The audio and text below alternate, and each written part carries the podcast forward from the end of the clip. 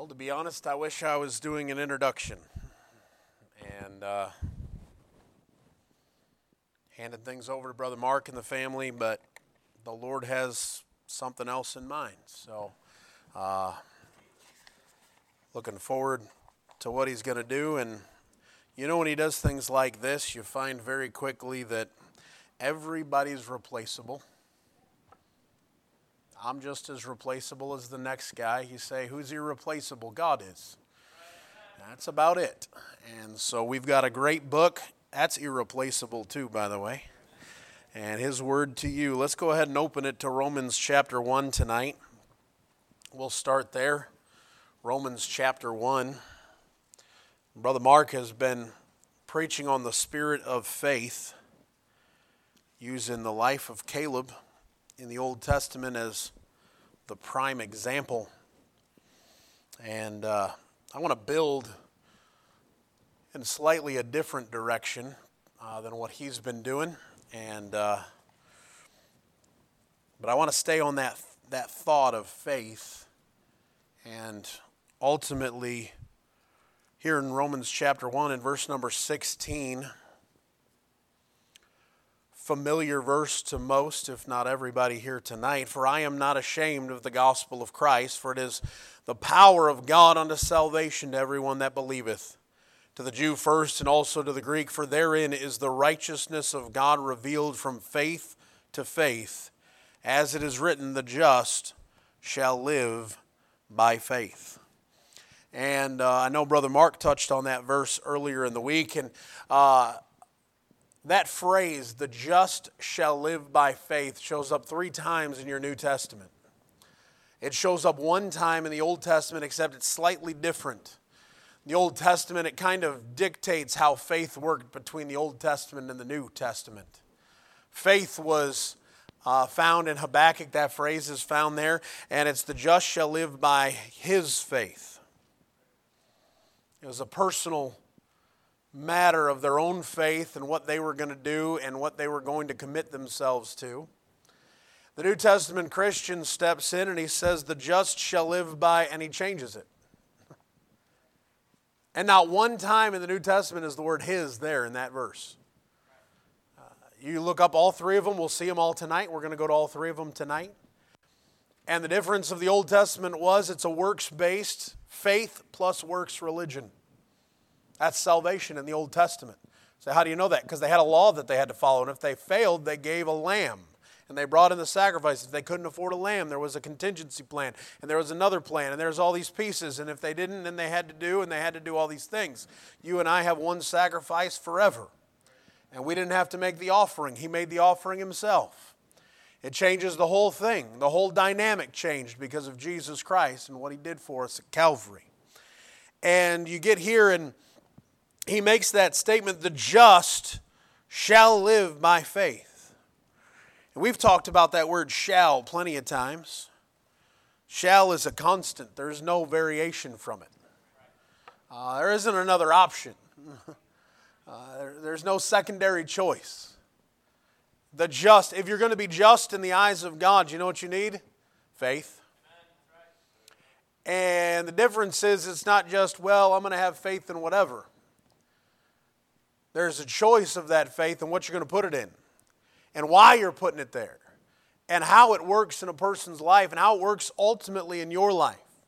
And it's a personal decision for everyone. But the choice of being, of being a man or a woman who is going to live by faith is the choice that every person must decide. It starts with the faith of belief.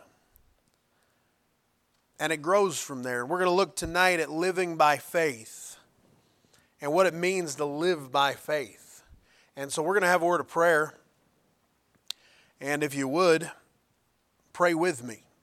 You say, why? Because I've had a whole lot less time to prepare than I would like. And so pray, Lord, give me all the things I ought to say and keep me from saying all the things I shouldn't. All right, help me out tonight. Father, we come before a wonderful God who knows our end from our beginning, who knows everything and is never surprised by any of it. Uh, Lord, you knew exactly what you wanted tonight to be. Father, you brought the people in you want to be here. Father, you know who's here and who's going to hear the message, and you know, Father, that it's going to work effectually the way that it needs to because the Word of God will not return void. And so, Father, I do pray you'd help me to preach the Word of God with boldness. Give me wisdom as I speak and help me, Father, to convey every thought and every word the way you want it said, nothing more and nothing less. That Jesus Christ would be high and lifted up because, Father, we know it's not me, it's you that's going to have to do the work tonight. Lord, I'm not smart enough, good enough. Lord, I don't, I don't have everything together and understand it all to be able to say the way it ought to be said. And so, Father, I do pray you would put a guard about my lips and help me not to say anything the wrong way. And I pray that Jesus Christ would be praised tonight. We pray for the friends, especially Brother Mark. We pray you'd raise him up and strengthen him. And Father, he'd be able to preach tomorrow. And Lord, we do pray you would bless this church, bless the meeting tonight. We love you and we pray you would come back soon in Jesus' name. Amen. Amen. Uh, the first thing we get into with these passages, there's three of them in the New Testament. We're going to cover all three on the just shall live by faith. And the first place that you find it is here in Romans uh, chapter 1.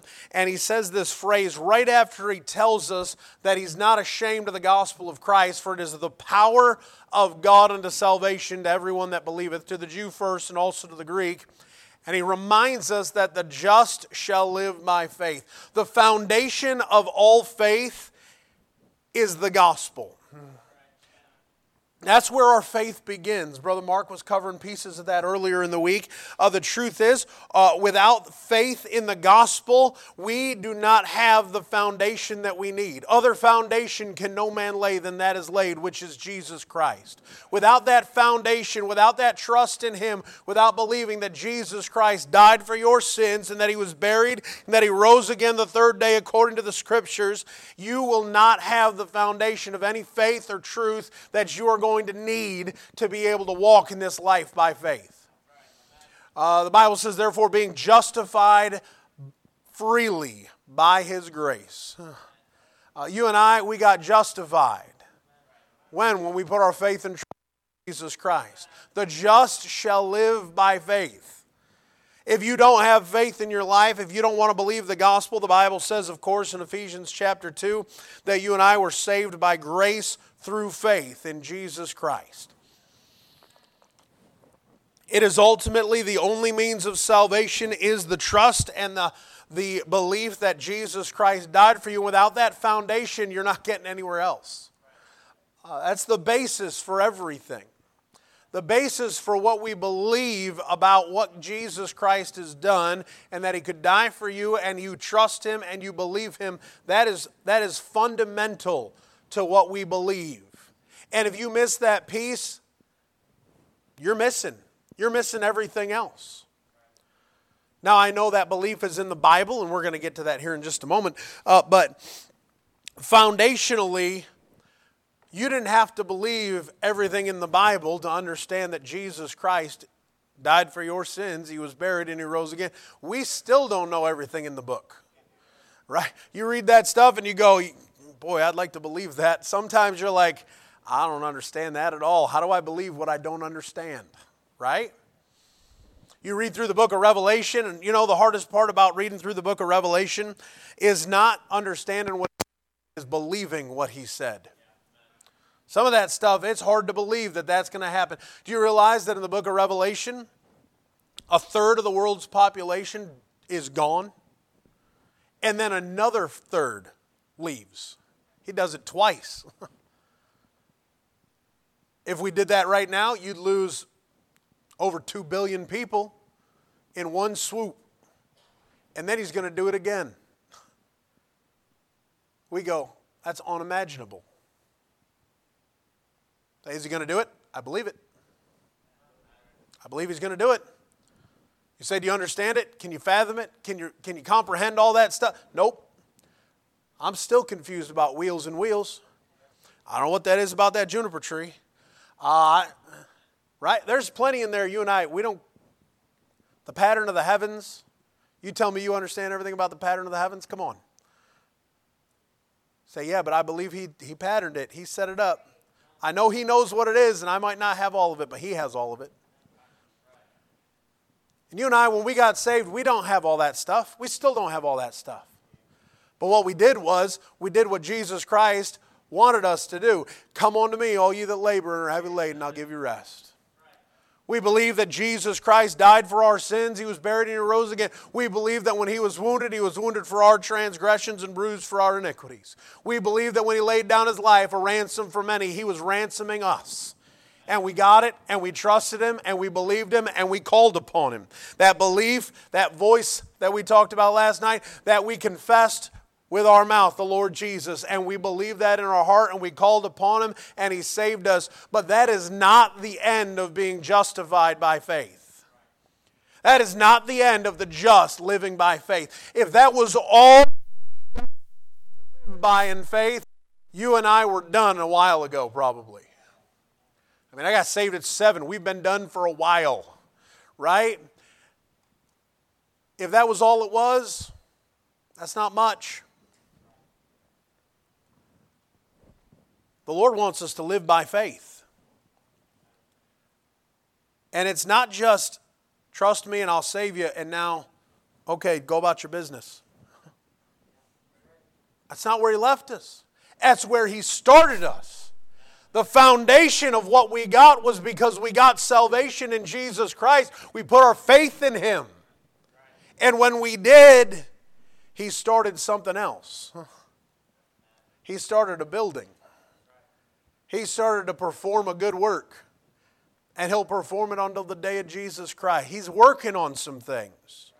And what he wants is he wants us to start functioning with faith. Let's look over at Galatians chapter 3. The second place, and probably where I'm going to spend most of my time.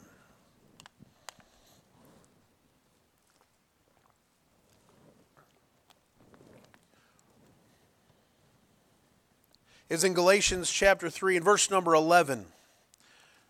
That function of faith that we have to put into practice, he wants us to start working with it and operating with it. Now, you read through it, I won't read just sake of time, I don't want to read the whole chapter as you go through.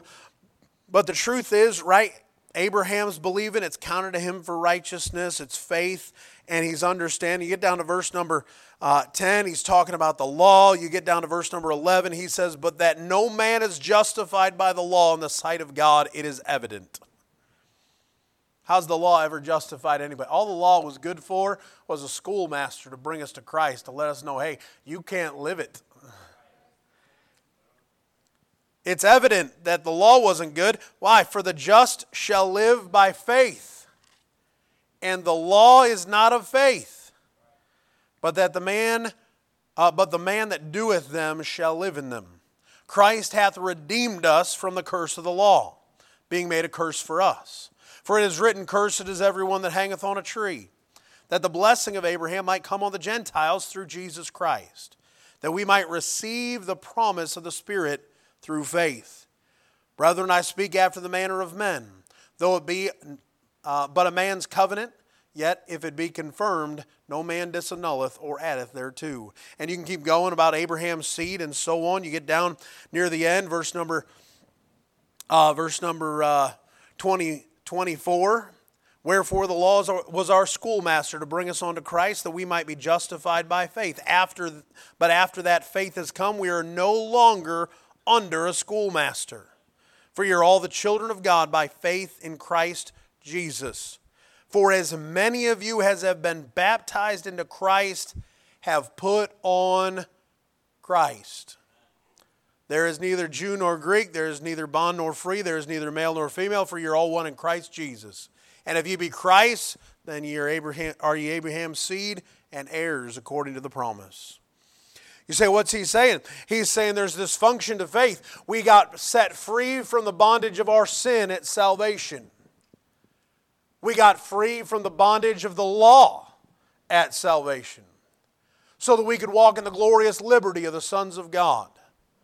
And he says, when he did that, you know what he says? Now you get to live by faith. Say, so what's the problem? We, we knew what sin was. Doesn't take faith to know sin. You have that. You've experienced it. It doesn't take faith to know what the law says. You open up the book, you read the, and there's the laws.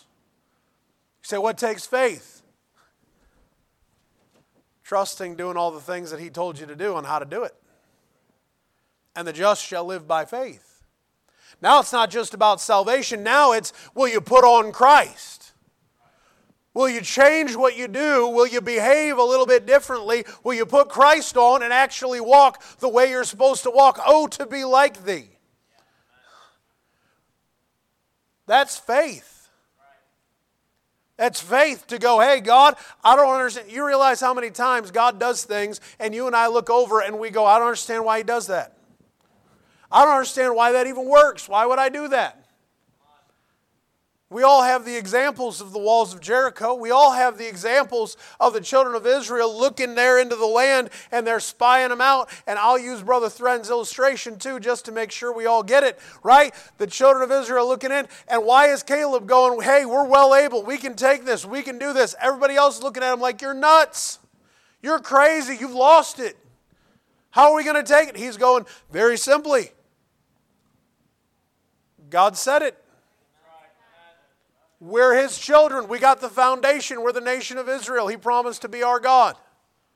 And if He promised to be our God, then He's the one who takes care of our needs. He's the one who meets. He's the one who protects. He's the one. Safety is still of the Lord. Nobody can attest to that. I can after last Wednesday. That's all there is to it. You say, Paul's statement whether we live, whether we die, we are the Lord's. He's got it. Why fear all the other stuff? There's no need to fear all that stuff. You say, why? Because we have a God in heaven who has taken care of us. He's saved us. He's given us that foundation. Now you and I have to decide am I going to walk in it or am I not? Am I going to put on Christ or am I not?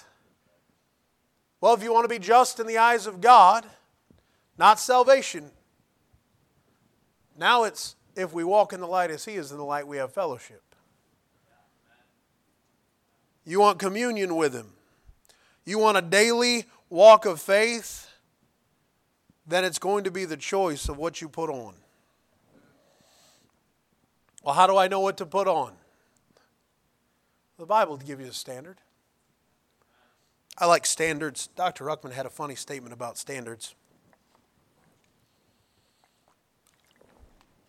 He said, uh, he said, uh, if you don't have any standards, find somebody who does and borrow theirs for a while. Well, yeah, but what if, what if they're too strict? Then change them a little bit. But at least they got some. Well, what if they're too loose? Then tighten them up a little bit. Say, why? At least they've got some. If you don't have any, it's better to have something than nothing on that. And go, okay, we can adjust. You know, God likes to take care and move moving vessels. He steers the ship a whole lot easier if it's just moving. And if you go, hey, Lord, I'm going to put this in place, uh, I, I heard it was good to cut that out of my life right there. I'm going to cut that out. And Lord will say, okay, good. Or he'll say, you can keep that if you want it. He'll tell you. The problem with people is they look around at everybody else and they go, well, I don't want to be like so and so. They're too strict. I want to be like so and so. They don't have any standards at all. They're terrible. And then they go, I'm just going to be me. Nope, the just shall live by faith. There's no faith in that. You looked over at the law and then you looked over at sin. That's what you did. Well, that person, they're the law, man. They're legalistic. They got all those things. I don't really want to know those do's and don'ts. So instead, I, I, oh, but I know I shouldn't be like that sinful guy, so I'm just going to do what I think is right. Wrong standard. That's a poor function of your faith. You aren't using it. Instead, you're deciding all on your own.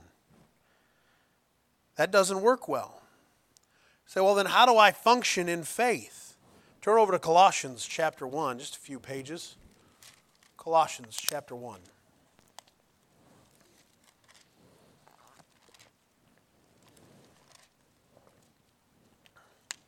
How does this function of faith work? I mean, how does it how does it actually operate? You know, how do I do this thing? Well, I think this part right here is the key. if you get this part in place, I really do think things go much better. When I don't have this in place, I find very quickly that I am not operating in faith. I, just hear me out. He says, uh, of course, we could read way back because, of course, the Apostle Paul has, you know, a million and one verses that are a sentence. All right. but he says this uh, in verse number 16. Colossians 1:16 for by him were all things created that are in heaven and that are in earth talking of Jesus the image of the invisible God visible and invisible whether they be thrones or dominions or principalities or powers all things were created by him and for him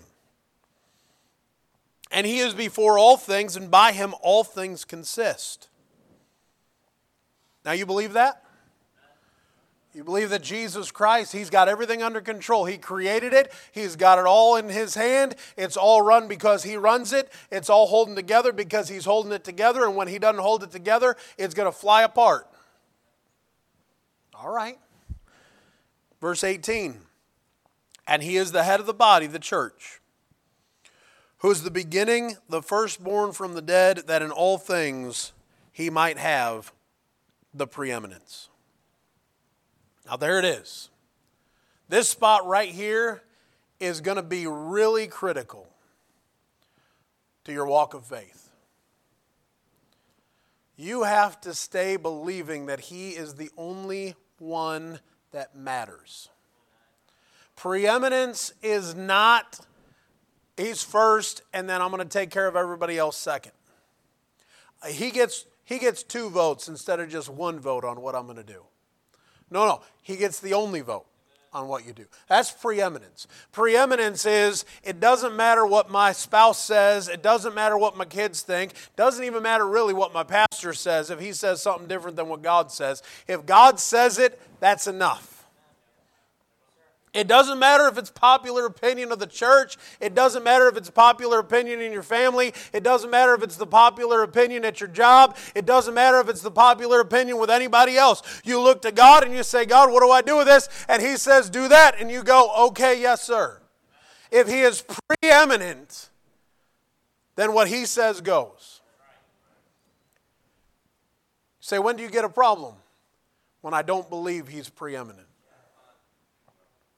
and I go to usurp his authority. And I usurp it either by taking it for my own and trying to do what I want to do, or I let somebody else, and the fear of man brings a snare into our lives, and we look over there and we go, okay, I'm afraid. I don't want them to think poorly of me, so I won't do it that way. Or we look over there and we say, well, you know, the church isn't going to like what I'm doing right here. I mean, honestly, yeah, you know, God, they're going to think that I'm crazy now that I'm doing this. Or you just look around and your coworkers, well, you know, I mean, they don't really like me much already. And if I start talking out a little bit more, that's going to be a problem. And all you're doing is usurping his authority. You're taking that, that authority from him, and he is no longer preeminent. Faith says God is preeminent, He has all the votes. And in my life, if I'm going to live by faith, you know what I'll do? I'll let Him tell me everything I need to do. What's the problem? The problem is James chapter 4 is the problem. That we're proud. Humble yourselves, therefore, under the mighty hand of God. He may exalt you in due time. But the problem is, God resisteth the proud and giveth grace to the humble. And you and I contend with him far too often and we don't get humble, and if you won't puncture your pride and put it down and go ahead and get over the fact that you are not the most important thing in the universe, then you know what you'll do? You'll worry about everybody else's opinions. You'll worry about what everybody else thinks. You go, well, I, you know, was that all right? Is this okay? And well, I, you know, nobody else is really that that far over. Maybe I'll step a little bit, but I don't want to get all the way over where he told me to be. I don't want to be extreme or anything. I mean, That could cost me some friends. That could cost me some family. That could cost me. Do you realize that when Caleb stepped out on faith, he did lose everybody? 40 years later, he doesn't have anybody because he chose one phrase. You heard it last night that he wholly followed the Lord his God. You know what he said? God's preeminent. He's got the only vote. What's the vote? We can take the land because he said we could take the land. That's the only vote I've got. That's incredible. Absolutely incredible. You say, how does it function? It functions only if you're willing to put your pride down and go, okay, he is preeminent. He's got it all. He's got it under control. If I can resign my will to his, it will go perfectly. And it does every time we do it. If we would resign to it and do it His way because He knows what's best, we would win every time, but we don't. Because we choose to meddle. I'm a, I'm a very sad Yankees fan. You say, why? It's been a rough year. You say, why? I have an opinion about our manager and things. Some people like him, some people don't like him. I've never liked him, so it's fine. My opinion hasn't changed over this season. I think he meddles too much. Things are running right, and you know what he does? He meddles. and I go, Why are you doing that? Don't meddle, just let it run. You know what we do? God's giving you blessings, things are looking good, and then you meddle. Why do you meddle? There it is. Because you want something more. You go, oh, God, I, I mean, I know you're taking care of me, but I don't have that.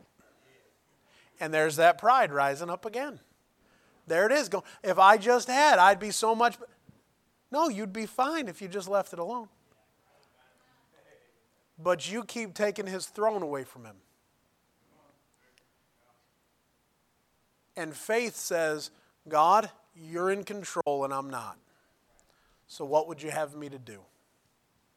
Lord, what wilt thou have me to do? Look over at Philippians chapter 4 just for a moment. Just back a page for me. Philippians chapter 4 and verse 6.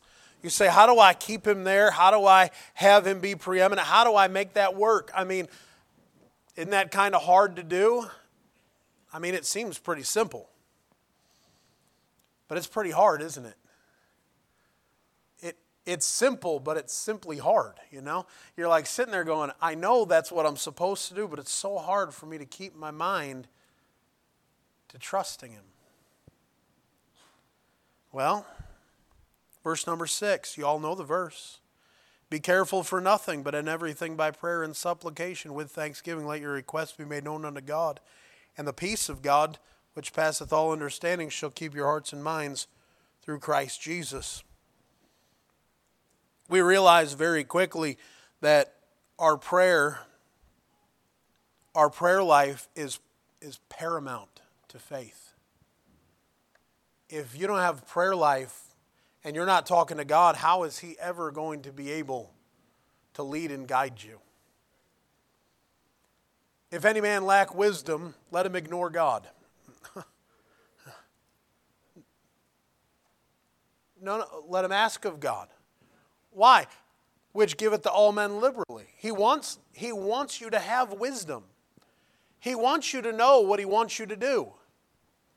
He is a constant of going, hey, this is the answer. This is the answer. This is the answer. Now, he holds it so that you can get in the right timing and the right frame of mind, and then he puts all the pieces together and you get the answer, right? But oftentimes, you and I, we spend virtually no time asking. and then we wonder, well, why don't I have an answer? Because you're not walking by faith. You aren't asking the one who's supposed to be giving you the answers. And you go, don't worry, I got it. That's the other half. The other half is I don't have to ask, I already know what I'm doing.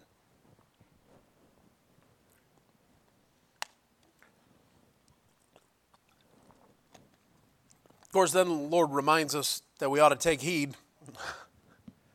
Because if you think you're standing, you're about to be falling. Because pride cometh before destruction and a haughty spirit before a fall. There's that pride. Ah, there it is again. You need to be praying and you need to be putting in the Word of God. What is supposed to be in your heart and mind? Isn't that supposed to be what you put the Word of God into? He talks about two, two distinct things. Thy word have I hid in mine heart that I might not sin against thee, right? But we talk about it. Well, we talk about it with the Hope Program, Psalm chapter 1. We meditate. Now, I know part of that's the heart, but part of that's the mind. You start tumbling that around in there, you're thinking on it, and you're getting those pieces and you're putting them together. And that's how, that's how people start to figure out what God's doing.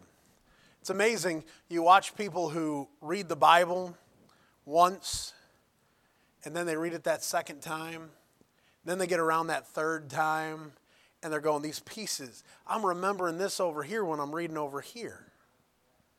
So, what's happening? Your mind is starting to connect some things that God has already put in there, and you're starting to piece together His puzzles for what He wants you to know. And those things start coming together. You say, Where is it? That, that happens in the mind.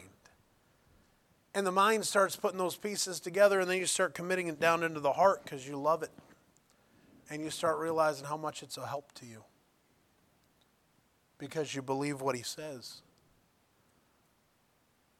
It reassures our hearts that the Word of God is true. Throughout the pages of the Bible, you find that what you're ultimately looking at is you're looking at God. We have the mind of Christ, it's here on paper. We turn the pages you know what makes all the difference? Isaiah chapter 6. What changed in Isaiah's life? I saw also the Lord high and lifted up. Mm. When you get a good glimpse of God, you know what you find very quickly? It is easy to be humble. it is a whole lot easier to be humble when you know who you're looking at. I find if the Bible is neglected, humility is easily left aside as well. If prayer time is left, pride rises quickly. Because you find I am rich and increased with goods and have need of nothing, so I don't have to go to him. When the truth is, without me, you can do nothing. Faith proves that you and I are going to call upon Him in our hour of need, but we will also still call upon Him just to give Him thanks because we know everything else came from Him too. That's what He says, right? With thanksgiving. We request, but we also thank Him because He is so wonderful to meet all of the need over and over again and our walk of faith is rewarded because He will go ahead and lead and guide us into all truth. He'll work with us and help us and strengthen us and give us the answer and put it down, and you can answer it over and over again.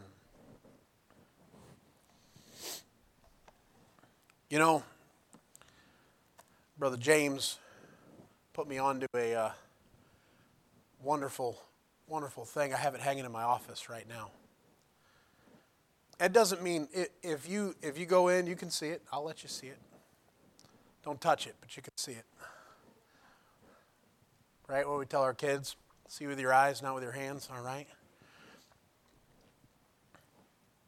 There's a passage in the Bible that's very particular to me in relation to this church. Micah chapter 6, 6 to 8. It's the final verse the Lord gave me to stay here and come on staff and be with Pastor Legault, and it's the last verse that I got. And Brother James and I were talking about Bibles, and maybe you're not weird like us and you don't like to collect old Bibles. But that just makes you weird, all right? We're normal. So on the wall in my office now hangs an original 1614. So not all the way back to a 1611, but it's a 1614 printing of the King James Bible. And it's Micah chapter 6. And I can walk over there and you can read it. You say, why'd you get that?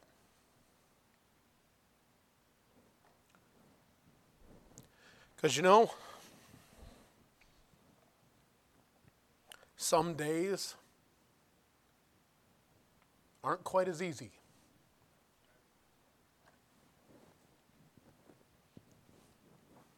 Look up, it's right across from my desk now. It's right by my door. I look up, and Lord just goes, I got the answer. I got it. I haven't missed yet. I got it. Get back in the book and go ahead and find it. I got it. I'll answer. I'll answer. say, is that why you got that? Absolutely, that's why I got it. I got it because it was special to me. say, why? Because it was one of the biggest answers I ever needed in my life. You know what he did? He answered. You say, where'd he answer? Out of a Bible. By the way, that's the place to get the answer. How do I walk by faith? You stay in the Bible. You stay on your knees in prayer. You put into practice what you read in a Bible. Oftentimes we read, but we don't put anything into practice. Faith is not only reading it, but then putting it into practice. We go, Well, I know the answer. Do it. Don't be a hearer of the word, be a doer of the word. He talks about that in James chapter 1, and he talks about how it's in there and it's a mirror, right? It's the looking glass. And you look into it, and if you do what it says, you'll be the doer. But if not, you'll be cursed. Why? Because you didn't do what he said. You won't get the blessings. You'll be going against him. God wants you to have a life of faith. He wants it to function in your life, not just to be this thing where I got salvation and I got this wonderful foundation, the Lord Jesus Christ, and you don't ever work on Him. You don't ever go over there and build on that foundation. You don't ever put the work in and learn and, and start to grow your faith and believe what God actually said and get into a Bible and learn what He says about whatever it is you're dealing with. They'll help you over and over again. You don't pray and ask Him because you don't want to give Him any preeminence because you're too proud to let Him go ahead and take control of anything in your life. And so you stay in ruin and you stay as if you were the lost man or as if the person, well, you know, I got a little bit better, but that's good enough for me. Lord goes, I got better for you. I got better for you. He that hath, hath begun a good work in you will perform it until the day of Jesus Christ. He's still working. And you find that all in the pages of a Bible. Romans chapter 10 and verse number 17, Brother Mark quoted earlier in the week. Faith cometh by hearing, and hearing by the word of God. It is the source of your faith. And too many times we don't do anything about what it says. We know what it says. But we're really good at telling other people what it says. So we can tell them what to do about what it says. But Christ isn't preeminent, so you don't do what it says. Look over at Hebrews chapter 10. Say, how does that function in my life? It functions by putting Christ preeminent. And if He's in control, He can lead and guide you into all truth. He will tell you exactly what needs to be done, when it needs to be done, how it needs to be done. It is done just solely through whatever Jesus Christ wants. That's what I do. It is the way Jesus Christ lived His life. I do always those things that please the Father. Nevertheless, not my will, but thine be done. The resignment of the will of Jesus Christ, God the Son, resigning his will to the Father. You and I have a whole lot of trouble resigning our will to anybody else. but sadly, even to God Almighty. Hebrews chapter 10, we won't read the full section, but notice the end here of verse number 35 here. He's talking about the troubles and the tribulations and the problems and the great afflictions that they're dealing with. He says in verse number 35 Cast not away, therefore, your confidence. As in, don't get discouraged through all those things, which hath great recompense of reward. For ye have need of patience, that after ye have done the will of God, ye might receive the promise. For yet a little while, and he that shall come will come and will not tarry. Now the just shall live by faith. But if any man draw back, my soul shall have no pleasure in him. But we have none. Uh, we are not of them who draw back unto perdition, but of them that believed the saving of the soul. You say, uh, what is this? Well, this is the finish of faith right here. This is where we end. Say, what's happening? Uh, those afflictions we all go through. Everybody goes through them. Brother, uh, Brother Odell was here a little while ago. Man, that was a good message on Wednesday. Whew. Whew. He talked about those storms coming to John on the Isle of Patmos.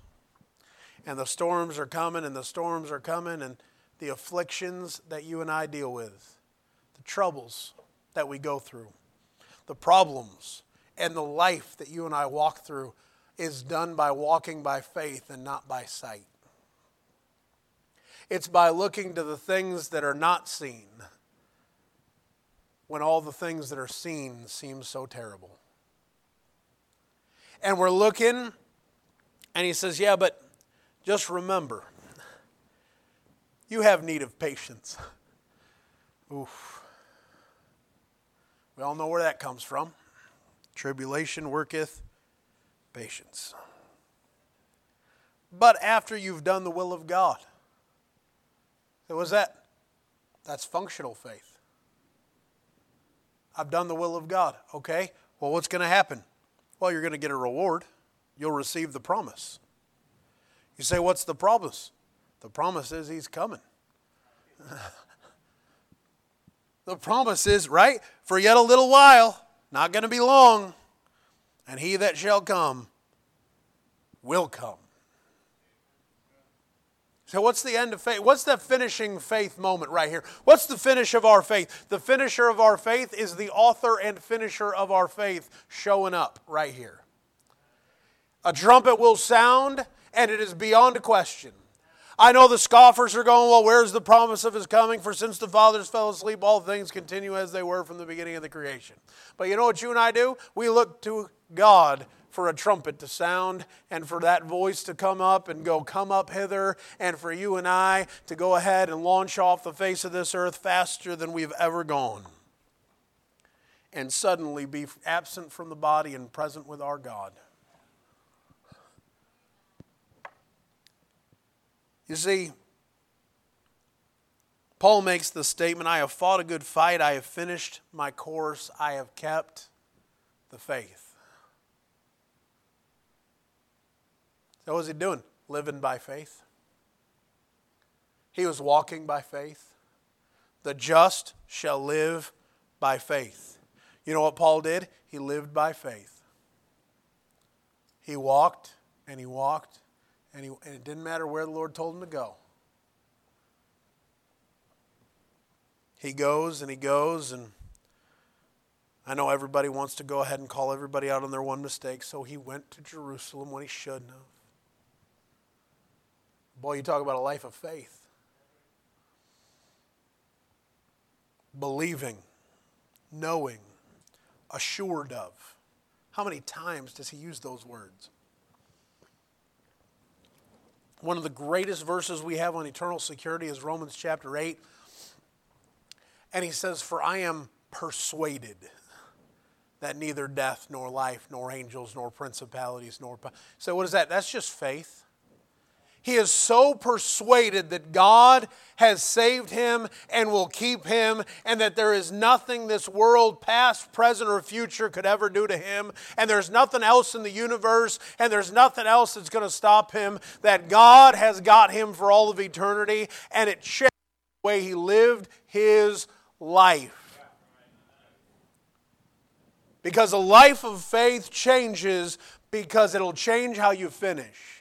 You're worried about how you finish. You become worried about the end. How is it going to go? What are we going to get to? And we go, I can finish because I know the author and the finisher. And I don't know if he's coming today. I don't know if he's coming tomorrow. I don't know if it's going to be another 60 years. But if it is, and I'm still breathing, I hope I'm still finishing. That's the goal. The goal is I'm not going to stop growing and I'm not going to stop going until I hear a stop from my Savior. And if that stop is He's going to end my life, well, whether I live or whether I die, I'm the Lord's. But it may be a trumpet, and suddenly you may be in front of Him.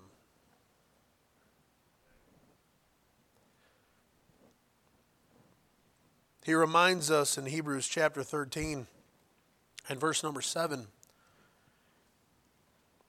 of those spiritual leaders we have. He says, Remember them which have the rule over you, who have spoken unto you the word of God, whose faith follow. What do you do? Considering the end of their conversation. How's it going to end? You know, the problem with, uh, with children, teenagers even, sometimes into our 20s, and if you don't grow up very fast, sometimes into your 30s, they aren't looking to the end of what's happening. It's always the now. I don't want to do that now. Yeah, but if you don't do that now, this is what's going to happen. That's what we tell them, right? You got to do that now because it's going to matter later. Or you don't want to do that now, because if you do that now, you're going to ruin something later. They have a hard time seeing the latter end. But you and I are supposed to look and see the end of the conversation, the end of the life, the end of the walk, the finish line. We're supposed to look down there, and you know what we're supposed to do? We're supposed to consider how we're going to finish well, if I don't walk in faith here, I'm not going to finish very well down there. And when that trumpet sounds and I finally get to see the one who died for me, the one that we've witnessed about, the one that we've talked about, the greatness of a holy God who saved us for all of eternity and gave us eternal life and paid the debt of our ransom that we know we don't deserve, when he goes ahead and sounds a trumpet and you get to step up in front of him and it happens awful suddenly and you don't recognize you weren't walking in faith and you stand right in front of him and you go, oh, we're at the end already?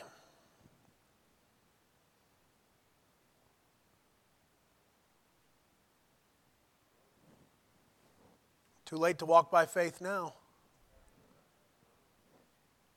When this life is over with, faith is done. You're face to face with the holy God of the universe who died and gave his life for you. There's no more faith. Faith is done. This is our chance to walk by faith and please him. And he'll reward you. His reward is with him. He's ready to reward. But you and I, boy, I hope we receive a reward. Would you consider your life right now and say, My life's a life of faith? Or would you look at it and go, I feel like I've got little faith? O ye of little faith, wherefore didst thou doubt? Forgiveness is part of faith. I won't get into that aspect. But that's the spot where the disciples look at their look at Jesus Christ and they say, uh, How many times we got to forgive somebody, right? And he says 70 times 7. And their reply to that statement is, Increase our faith. increase our faith. Well, faith cometh by hearing, and hearing by the Word of God. You can increase your faith. Brother Mark's already said it this week. Anybody can be great in faith. Anybody. You may not be great in wealth, and you may not be great at sports, and you may not be great with music, and you may not be great, but you can be great in faith. You can trust God greatly. But the choice is whether you're going to live by faith. I know you're just for all of eternity. You're justified by faith if you trusted Jesus Christ as your Savior. But when I stand before Him, I would hope that I would be just because I walked by faith and I trusted Him day in and day out. That He was preeminent, that He got to make the choices, that it was His call and not my call. So that at the end of the day, He looks at me and just says, Well done. Well done. For you, for you and I, we need to consider our end. We need to look out there and go, how am I affecting my life today when I don't trust Him? Because the decisions we make to not put on Christ, the decisions we make to not go into the promised land, the decisions we make, like the children of Israel do, to not trust God in faith, cost them the promised land and ultimately cost them their lives in a wilderness and only two men, Joshua and Caleb, at the end of those years, get to walk to the edge of the promised land and go, okay, now's our time.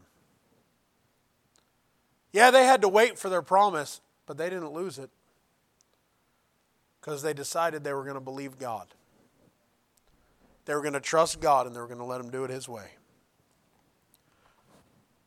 It'll probably cost you more than you think it will to not trust Him to not believe him, to not take him at his word. I hope it doesn't cost too much. But oftentimes it costs far more than we think it should. Let's go ahead and stand.